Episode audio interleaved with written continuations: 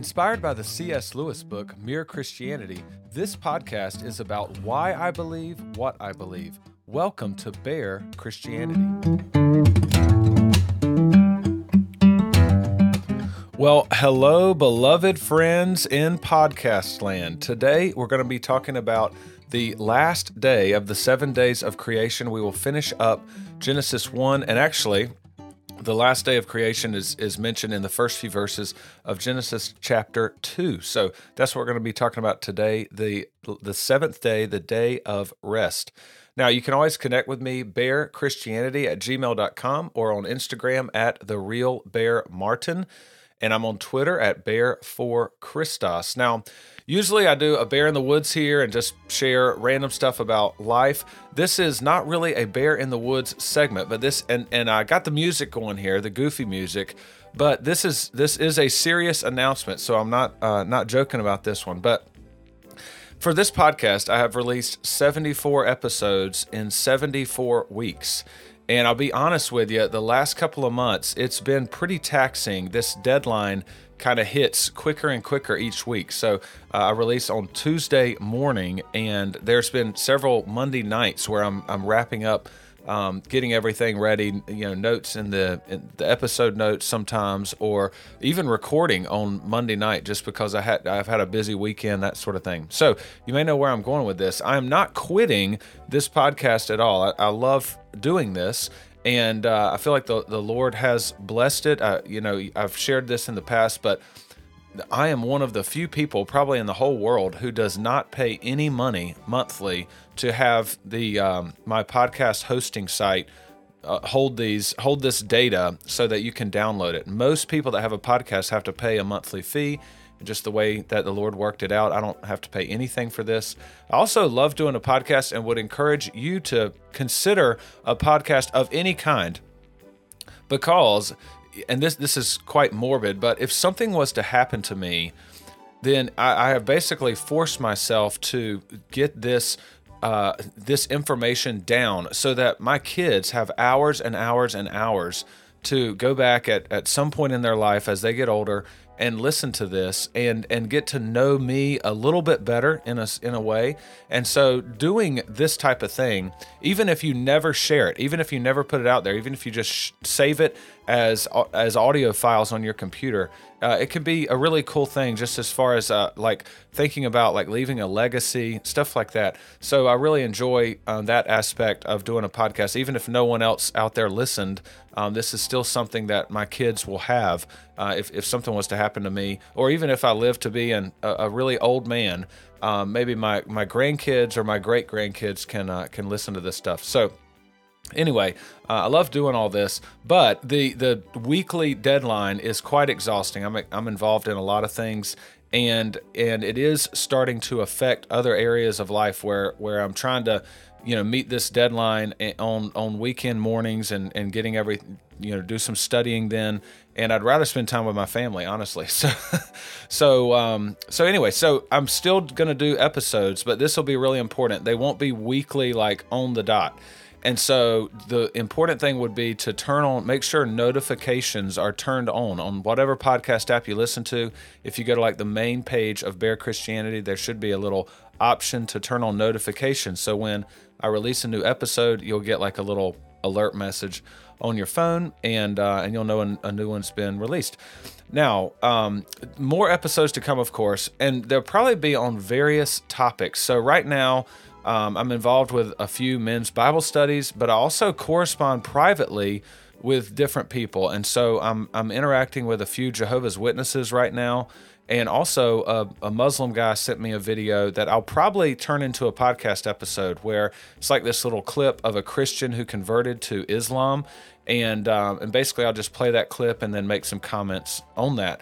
Um, so that's that's coming up. That a few things coming up there. So that's kind of where I'm where I'm headed.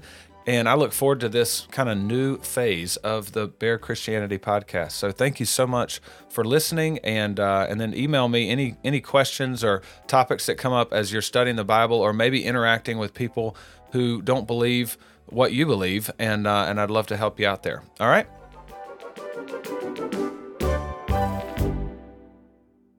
Okay, the main scripture for today is Genesis 1 verse 31 and then into chapter 2 verse 3 so genesis 131 through 2 3 and god saw everything that he had made and behold it was very good. And there was evening and there was morning the sixth day. Thus the heavens and the earth were finished and all the host of them. And on the seventh day god finished his work that he had done and he rested on the seventh day from all his work that he had done so God blessed the seventh day and made it holy, because on it God rested from all his work that he had done in creation. So, uh, just a few different points that we'll, I'll pull from this passage here. First off, God finished his work. God always accomplishes his purposes. Four times in this passage, it either says God finished it or he had completed all the work that he had done. So that that that idea that God finished his creative work is listed four times there. In Philippians 1 6, it says this, and Paul says this to the Christians in Philippi. And I am sure of this, that he who began a good work in you will bring it to completion at the day of Jesus Christ. So God is, he has an ultimate purpose for everything. Nothing in your life is pointless. God has a purpose for everything that happens. Every situation is known by God, and it was known by God before he created the world. And so you can trust God in any situation that you are in, that God is not surprised. He's not, you know, stumbling around in heaven trying to figure out a way to make all this good. He already knows, knew it would happen. And so you can trust God in all situations that He has an ultimate purpose and, and He is working that purpose. Now, that does not mean you're a robot and it does not take away from your responsibility to make a decision to obey God and to trust God in those situations. So we are never, we, we are told in Scripture very clear that God knows all things that will happen he has ordained them before the foundation of the world. But we are never given the excuse in scripture that we that that we can just say well god made me this way so this is why i don't believe or this is why i, I do this sin because god made me that way. No that is never an excuse given to the person in scripture that we are always told to repent and obey God. And so that is our responsibility, all the while knowing that in any situation, God is still in control and he is not caught off guard. So that is that should be comfort for the believer, but it, it is never to be used as an excuse for the unbeliever. So remember, God always finishes his work. He finishes what he starts. Now, the next point I want to make is that rest is ordained by God. So it says that God blessed the seventh day and made it holy. So he blessed this Sabbath day. Exodus 20, verses 8 through 11. This is where this is the Ten Commandments. Um, that Moses is giving the people in the in the wilderness after he leads them out of Egypt. And it says this, remember the Sabbath day to keep it holy. 6 days you shall labor and do all your work, but the seventh day is a Sabbath to the Lord your God. On it you shall not do any work, you or your son or your daughter, or your male servant, or your female servant, or your livestock, or the sojourner who is within your gates. For in six days the Lord made the heaven and the earth, the sea, and all that is in them, and rested on the seventh day. Therefore the Lord blessed the Sabbath day and made it holy. So I've talked about blessing a few times. When God blesses something, that there is fullness of life in that. So when when God when God blesses the Sabbath day, that means that when we fall in line and and take that day of rest, there is blessing in that.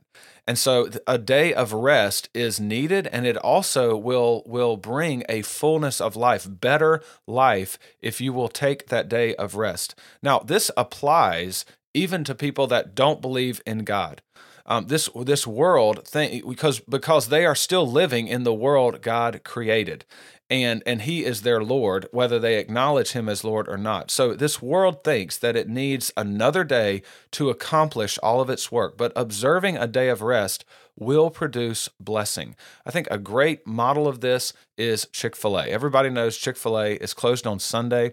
I looked, I had heard this stat before, and then I had to go look it up to, to just make sure I had all the details right. So, um, like towards the end of 2017, 2018, right around that time period, there was a study done and it, and it looked at per restaurant. So, average production per Chick fil A restaurant because Chick fil A has a lot less buildings than McDonald's and things like that. But per restaurant, on average, Chick fil A earned more in one year than McDonald's, Starbucks, and Subway, like in one of their average restaurants, McDonald's, Starbucks, and Subway combined. So one Chick fil A earned more than McDonald's, Starbucks, and Subway combined uh, over the course of a year. And they only work six days, whereas all the other ones are open seven. So there is blessing when we observe this day of rest. Now, the Sabbath rest, the, the seventh day of rest, is not supposed to be restrictive.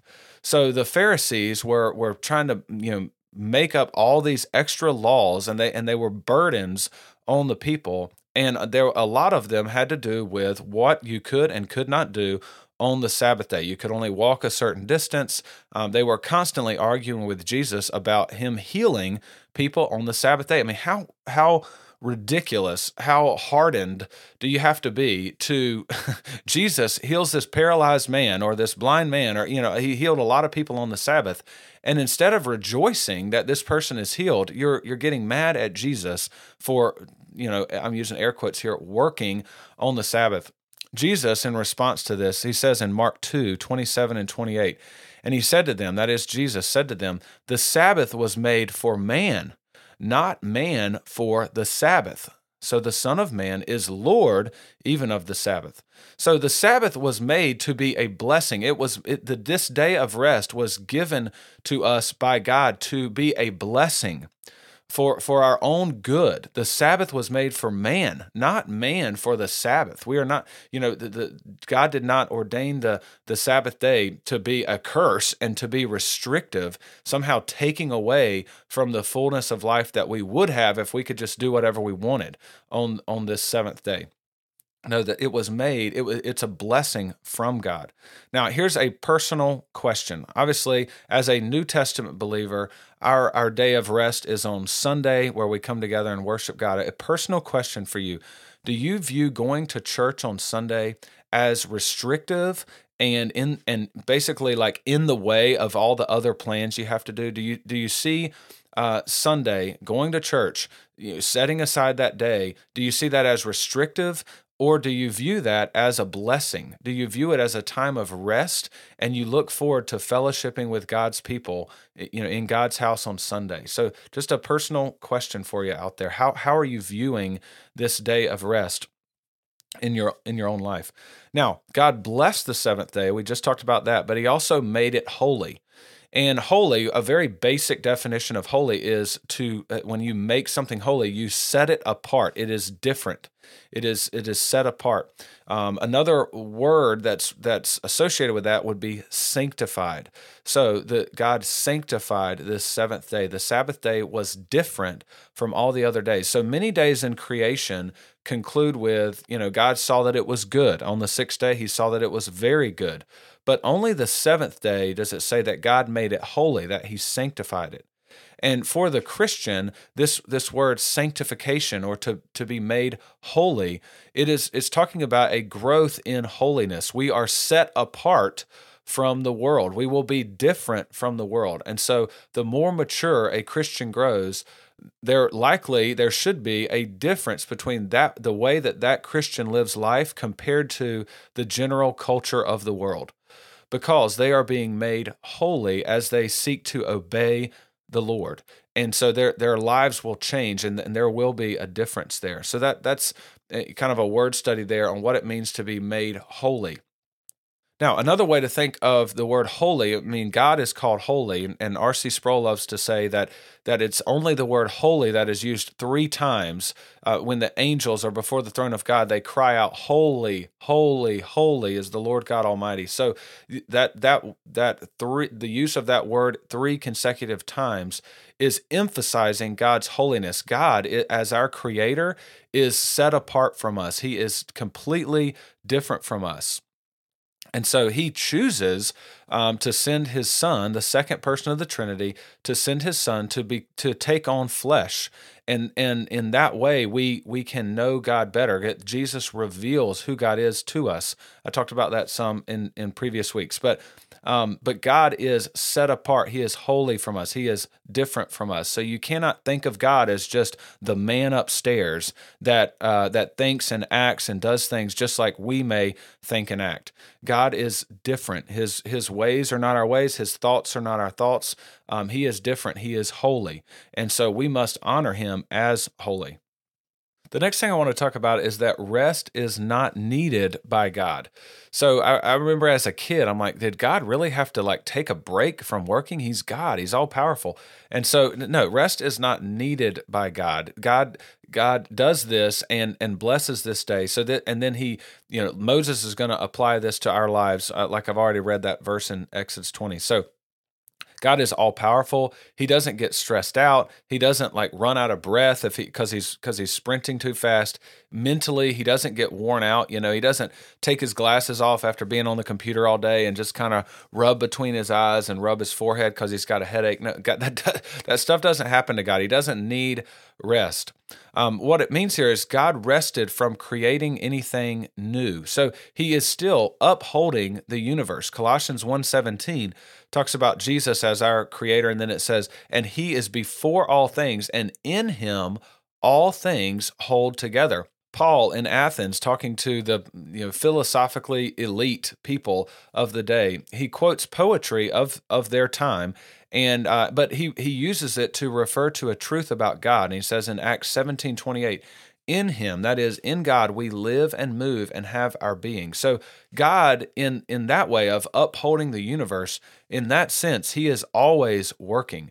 If god took his hand off of our universe it would cease to exist. So he is actively sustaining us. This is very different from what a de- how a deist views God. The the classic illustration for what deists believe is that God is like a, a clockmaker. He made the world, you know, spun, spun it and then just kind of stepped away and you know what happens happens. That that is not the idea of the biblical God. Biblically, God is actively um, holding all things together. I mentioned this earlier, but Jewish leaders hated Jesus for healing on the Sabbath. John 5, 17, and 18 uh, gives a, j- just one example of when they're arguing with Jesus about healing on the Sabbath. It says, But Jesus answered them, My Father is working until now, and I am working. This was why the Jews were seeking all the more to kill him, because not only was he breaking the Sabbath, but he was even calling God his own Father, making himself equal with God. So Jesus says, Listen, you, you guys are getting on me for healing on the Sabbath, but my Father is always working and I am always working. And, and he's making himself equal with God the Father. And, and so that was a major problem, obviously, for the Jewish leaders. Now, from here, you know, uh, we've got the seven days of creation. And from here, creation is very good. That is proclaimed by God on the sixth day. And then on the seventh, God rests from his creative work. There are no flaws, there's nothing to fix. Everything is perfect.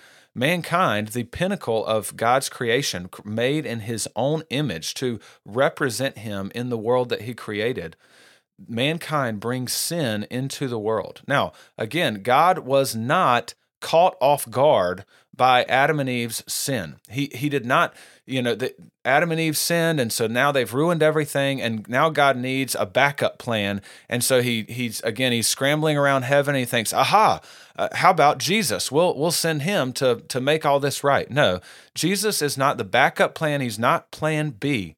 I'm going to read several verses here that all have before the foundation of the world as a basic concept within them. So, you know, these, these will be several verses here in a row, but I just want you to see this very clear. 1 Peter 1 18 through 21.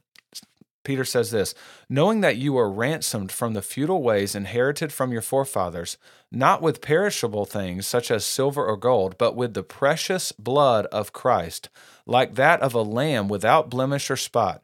He was foreknown before the foundation of the world, but was made manifest in the last times for the sake of you who through him are believers in God, who raised him from the dead and gave him glory, so that your faith and hope are in God. So Jesus and the, the sacrifice that he would be as uh, that of a lamb without blemish or spot we are we are ransomed from our sin with the precious blood of Christ. That's what Peter's talking about. He says this was foreknown before the foundation of the world.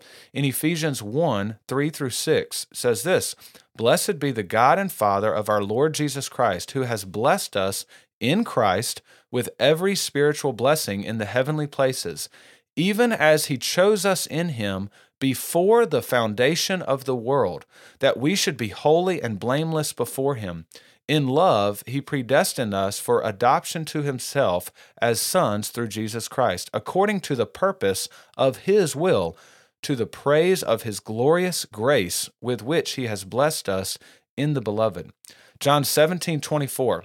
This is when Jesus is praying to God the Father bef- right before he's going to be betrayed by Judas. So, John 17, 24, Jesus says, Father, I desire that they also, whom you have given me, may be with me where I am, to see my glory that you have given me because you loved me before the foundation of the world. Now, Matthew 25 speaks of final judgment. So the Lord will come back and he will separate the sheep from the goats. The sheep will be on the right, the goats on the left. The basically the sheep are the believers, the goats are the unbelievers. Matthew 25 verse 34 says this, then the king will say to those who are on his right, "Come, you who are blessed by my Father, inherit the kingdom prepared for you from the foundation of the world."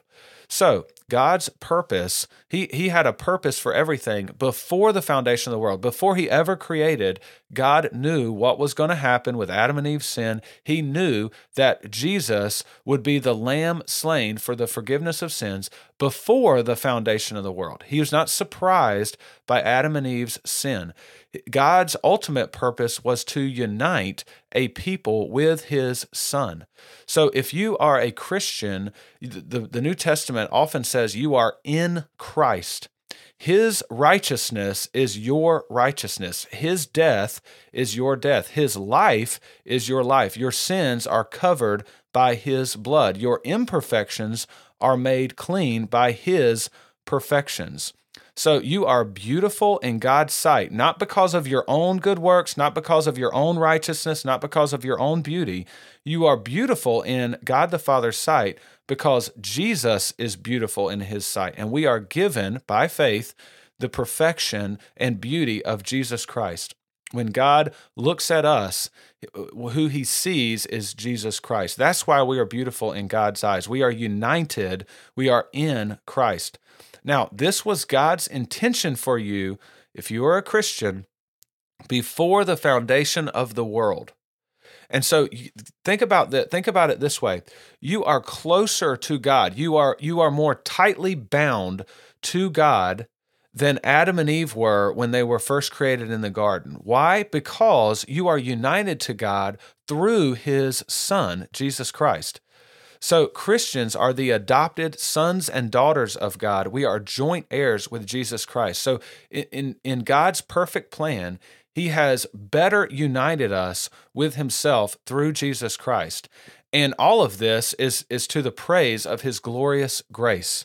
And so even after those 7 days of creation it was you know it was very good and God rested from his creative work.